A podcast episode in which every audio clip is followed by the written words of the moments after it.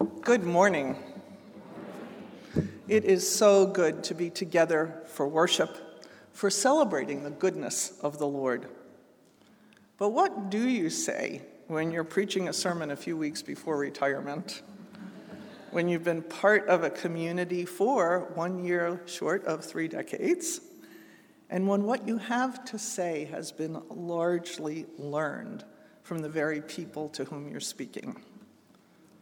You won't be surprised to hear that I struggled with several false starts on this sermon and finally came back to one of the major projects I've been working on for the last several years because it has emerged from my life here and from my experiences with you all and from the wisdom shared or embodied by many of you.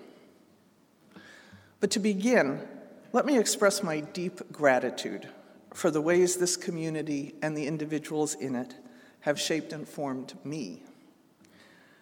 My walk with Christ, my scholarship, my vision for the future.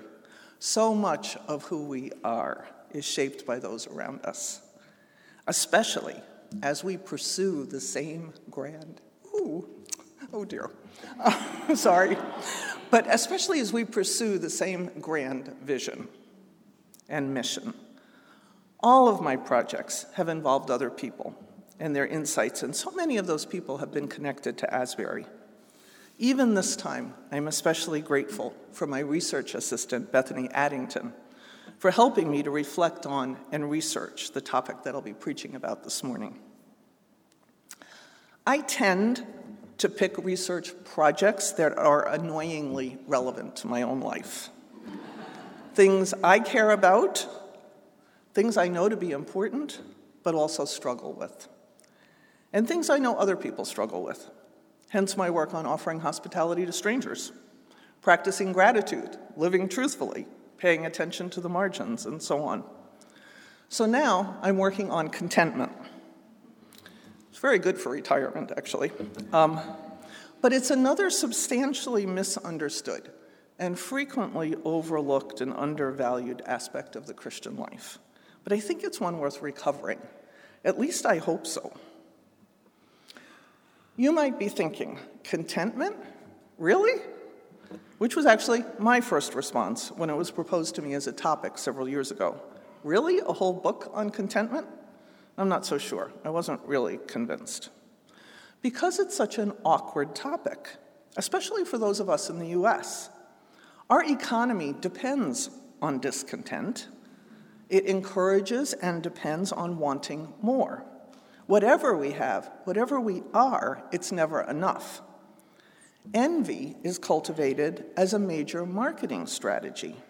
Just think about the ads for anything, but think about them for cars or for bodies or whatever. Our culture views competition as necessary for excellence and individuals striving as exemplary. People who are content are sometimes viewed as losers, lacking drive and ambition. We say things like, the good is the enemy of the best, or of the great. How does that fit with contentment? And we often associate contentment with complacency, or a posture of directionless floating, unconcerned about the world around us, or even about the direction of our own lives. But also deeply disturbing is the way telling people they should be content has been used as a tool of oppression. Calls for contentment have been a way to keep people from protesting their situations or from trying to better themselves. And sometimes this has been with Christian legitimation. So, contentment is seen by some as antithetical to concerns about justice or equality. And then some folks worry that attention to contentment may be imported from Buddhism or other religions of the East, that it's not really a Christian concern. And as Wesleyans, we have a suspicion that contentment might be at odds with our commitments to grow in holiness and sanctification. Contentment with where we are could be spiritually dangerous. So, given all these concerns, and many of them have a kernel of truth within them, why bother with it? Why attend to contentment at all? And I would say you only have to look around or maybe look at your own life and see why it's worth considering.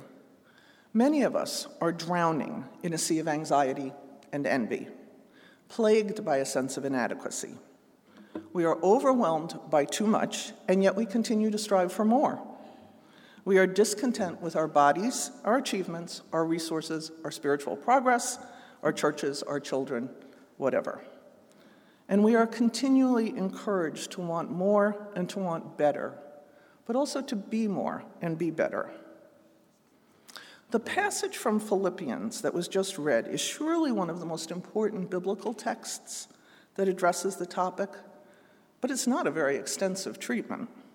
Paul is speaking of his own situation when he says in chapter 4, verse 11, I have learned to be content.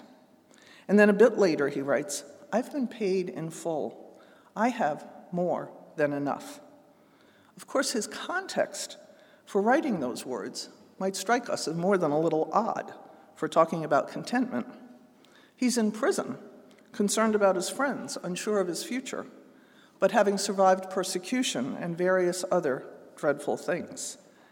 And yet, he can write that he has learned to be content with plenty and with nothing. So, what is going on with Paul? What does he mean by contentment? And why might it matter for us? Just to start, let me say there's a lot going on in this chapter in Philippians, and I'm only focusing on one little piece Paul's comments about his capacity for contentment. But in fact, his brief comments about contentment are tied to many of the other points that he makes in his letter to the Philippians. So let me just do a quick review of some of the high points in this letter to give a sense of the context for his comments on contentment. Paul is writing to beloved co-workers. They are his dear friends. He's writing under difficult circumstances from prison, and these friends are deeply concerned about him and their own circumstances are quite precarious. So he writes a letter of encouragement. And in chapter one, he describes himself as praying with joy about them for their work and also because of his confidence that the one who began a good work in them would bring it to completion in the day of Jesus Christ. Under difficult circumstances, the Christians in Philippi are continuing to grow producing a harvest of righteousness that comes through Christ. Paul encourages the congregation to work out their salvation with fear and trembling, for it is God who is at work in them. So work it out because God's already doing it. I think that's so interesting and a clue really for the rest of the letter. But he also warns them not to slide into discontent, but rather to do all things without murmuring or arguing. And later he urges them not to worry, to let the peace of God guard their hearts, to keep on being faithful, and the God of peace will be with them. He knows they're worried about his imprisonment, and he writes to reassure them that he sees his imprisonment as having helped to spread the gospel. Christ is exalted, he says, whether by life or by death. He writes, For to me, living is Christ, and dying is gain. Paul gives a sober, sturdy, and profoundly contented evaluation of his own situation in light of the gospel. And then in Philippians 3:12, Paul writes that he views all his previous gains as nothing, as rubbish or loss, because of the surpassing value of knowing Christ Jesus. He is seeking to gain, to know more of Christ. But then he almost stops himself and says, Not that I've already obtained this or have already reached the goal, but I press on to make it my own because Christ Jesus has made me his own. Here, too, I think, are important clues to Paul's capacity for contentment. Compared to knowing Christ, every other gain and every loss is unimportant, even trash. Here, for Paul, is a dramatic and effective form of comparison. It's knowing Christ. That's the focus, that's the telos. Everything else is relativized in the light of knowing Christ. Whether it's our successes or our disasters, our recognition or humiliation.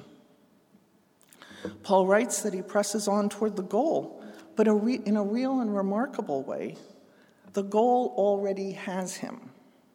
The things we usually trust in for security and happiness, the things we think will make us content, whether it's status or success or recognition, or even our own achievement of goodness, ultimately they don't deliver. Paul says this when he calls it all rubbish. The goal for Paul is knowing Christ and knowing Christ more deeply, but Christ has already made Paul his own. It seems to me that this is the root of Christian contentment the assurance that we're being held by Christ, knowing that we are God's beloved, each one of us. It's not so much about getting what we strive for, or having what we want, or being the right kind of person. It's not even about the quality of our love for God or neighbor. It is that Christ has made you and me his own. But Paul is not willing to stay there and be complacent. Somehow he's pressing on toward the goal that already has hold of him, which doesn't really make sense unless we see that the goal is a person. He presses on toward Jesus because Jesus has made him his own.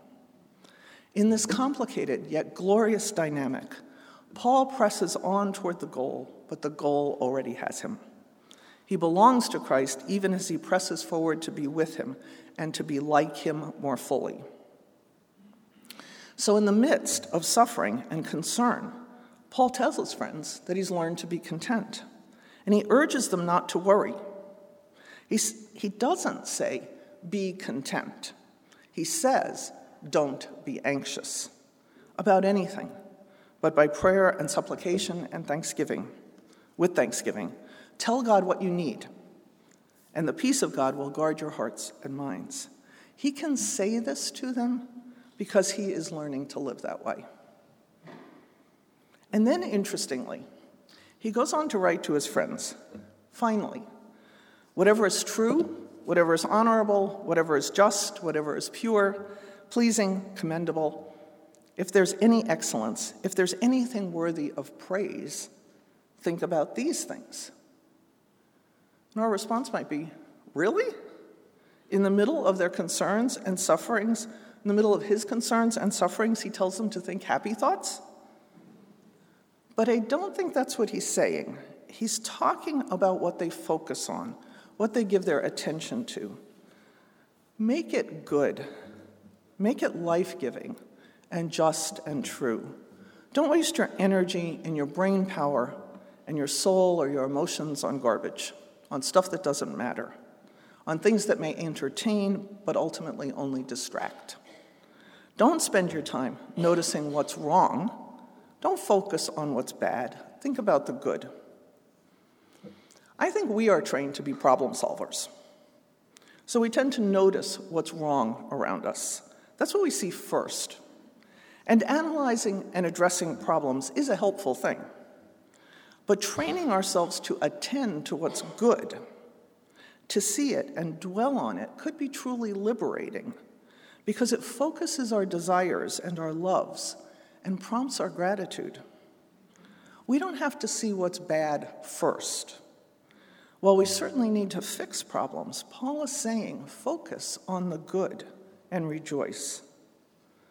And I think that's the setup for lifestyles of joy and gratitude and contentment. Paul is not talking to a perfect community. They're having their squabbles and differences of opinion, he actually has to intervene personally in one that's affecting two of his beloved colleagues, and therefore the whole community.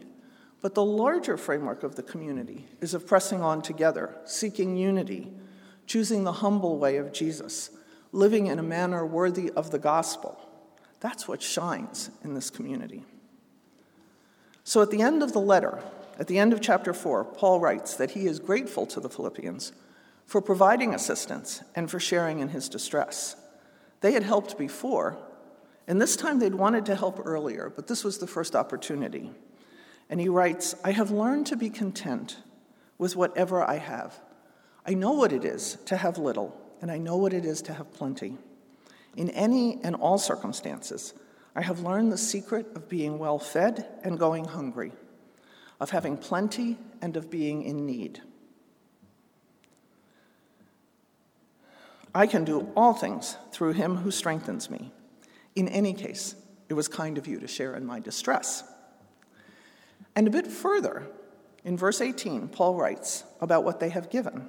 And he says, I have been paid in full and have more than enough. I am fully satisfied. Isn't that an image of contentment? I have more than enough. I'm fully satisfied. Of course, his circumstances haven't changed very much, but he is content, fully satisfied. So, what is it that Paul has learned about contentment? And what is it that we can learn from him? And I would say, first, contentment involves rightly ordered desire. It's rooted in gratitude and an undivided heart. Contentment is a settledness of spirit that emerges when our trust and our longings are rightly ordered. It's linked to learning to trust in and long for the right things.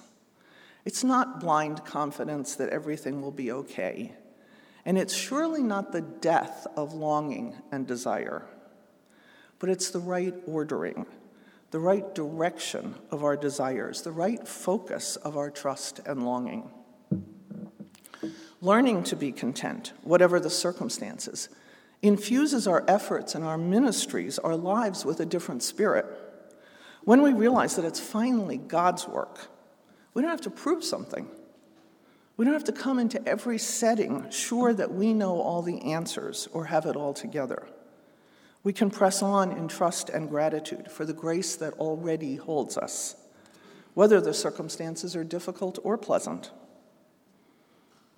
I think we often struggle with contentment because we struggle with gratitude. Perhaps fearful that a posture of gratitude rules out lament or truthfulness or legitimate criticism. But a life shaped by gratitude to God makes lament and criticism bearable.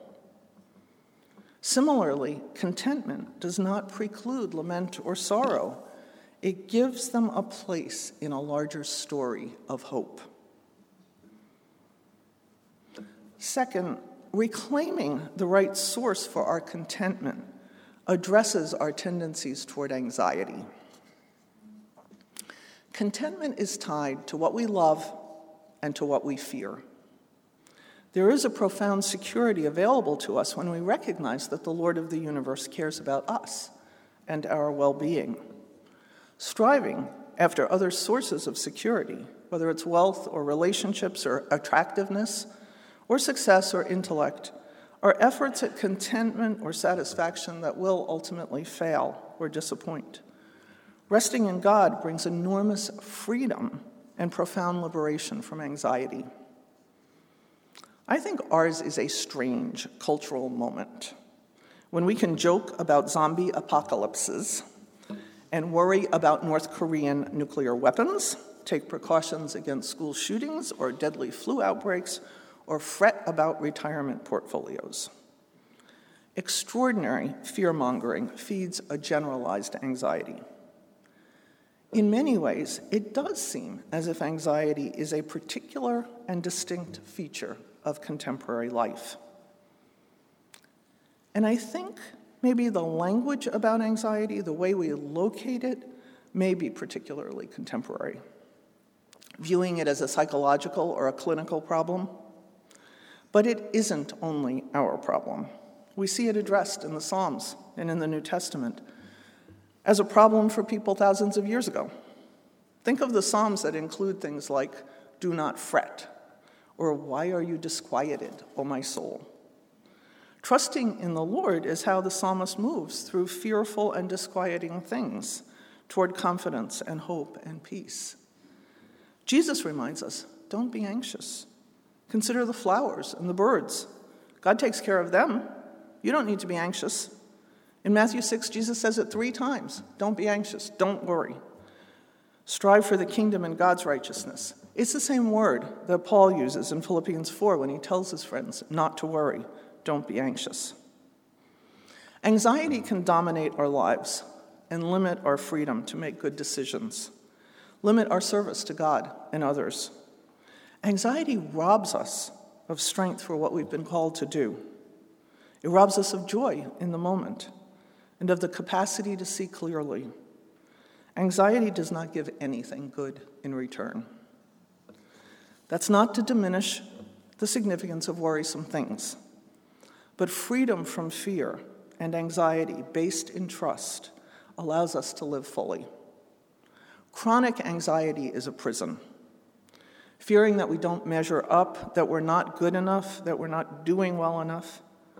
And I think anxiety is often, sometimes, maybe often, rooted in comparison, comparing ourselves to others and somehow not measuring up. But each of us is being made into Christ's image, not someone else's. And contentment is tied to trust that God is at work in us to make us more fully into the image of Christ, not the image of our coworker or fellow student or neighbor, the image of Jesus. And the wonder of it is that Jesus is big enough to handle quite a range of personality differences and capacities. So, to whose image are we seeking to be conformed? If it isn't Christ's, then our contentment and our discontent will always be disordered and confused. Third, contentment is not at odds with growth and excellence and the pursuit of justice, but it means that the impetus and the strength to pursue growth and change have a different source. Being content is inseparable from pressing on, growing up into Christ. Contentment is not about being passive. In fact, in his sermon on zeal, John Wesley describes contentedness as one of the holy tempers and one of the properties of zeal. Think about that one contentment as a property of zeal. And he goes on to say, murmuring, fretfulness, discontent, and impatience are wholly inconsistent with zeal.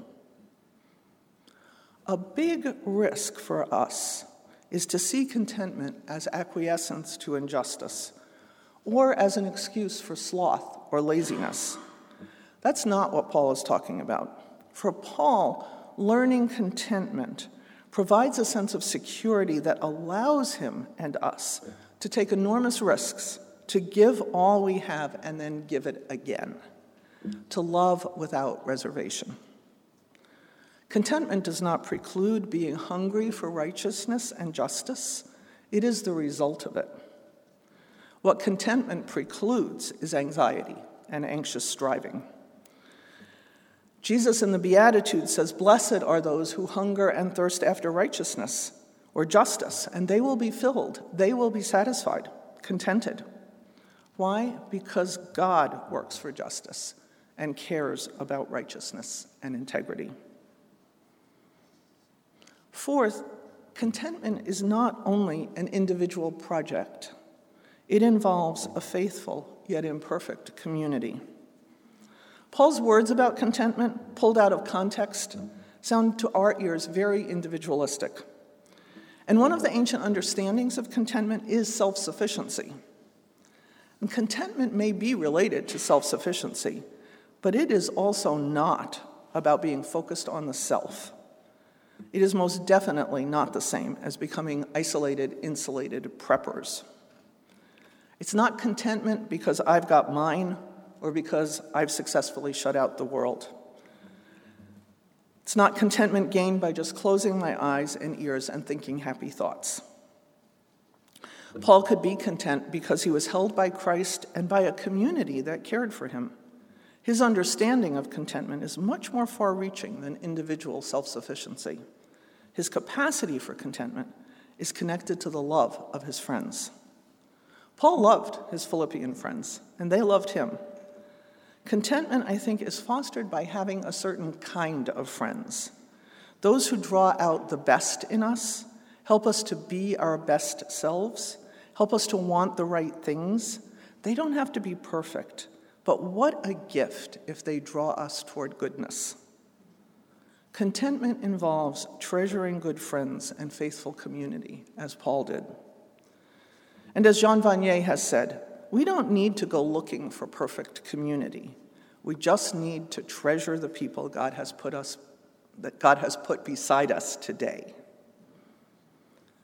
The beauty of our lives and our communities matters. It matters a lot. The world is hungry for pictures of goodness and integrity and love, not perfect pictures, and not pictures that deny suffering or hide mistakes or short circuit the truth, but good lives, generous and gracious lives, contented lives that continue to seek wholeness and holiness. I think we also learn from Paul that in helping others toward contentment, it's not so much about telling them to be content, but modeling it ourselves and helping to them to see the grace in their own lives, the faithfulness and love of God, and in walking with them through difficult times. And then finally, Paul's wisdom invites us to embrace the paradoxes in contentment. And let me end just by noting a few of them. First, despite its ancient association with self sufficiency, Contentment is not a selfish or self centered practice, it's a spacious practice. Because we're freed to lay down our anxiety and restlessness and envy, our contentment can make room for other people, their needs and contributions, their hopes and desires. Contentment allows us to make room for working on problems while seeing what's good in difficult circumstances. In the end, contentment brings freedom to live and love without fear. Second, although we tend to assume that we'll be content when we're at the center of things, successful and affirmed by others, Paul finds contentment at the margins, in unexpected places. In prison, Paul finds the freedom that comes with contentment in knowing and being known by Christ. And third, despite our tendency to connect contentment with complacency, Paul easily uses the vocabulary of striving and pressing on in the same kind of thought stream as contentment. Why? Because contentment does not preclude wanting to grow or to contribute or desiring excellence. And finally, we see from Paul that contentment can be learned and practiced. We can work at it by directing our desire and focusing our trust. And yet, it is also a gift of grace, a response of gratitude to God's extraordinary and costly love. Gratitude and sacrifice are never very far apart for Christians, which means that contentment, like gratitude, does not flow because things are easy or happy, but because God's grace is more than enough. As we turn toward the table in communion, we remember together, we remind ourselves of the riches we have in Jesus. Jesus is the living water that satisfies our thirst, the bread that satisfies our hunger, the one who gives us the necessary resources to continue to hunger. Oh my goodness. Okay, let's try this again. Jesus is the one who gives us the resources to continue to hunger and thirst for righteousness, for justice. Jesus is more than enough. He gives us more than enough, and He makes us more than enough. Our response, oh, our response as we partake of this gift, which is the gift of Himself, is gratitude, contentment, and fidelity. Thanks. Amen.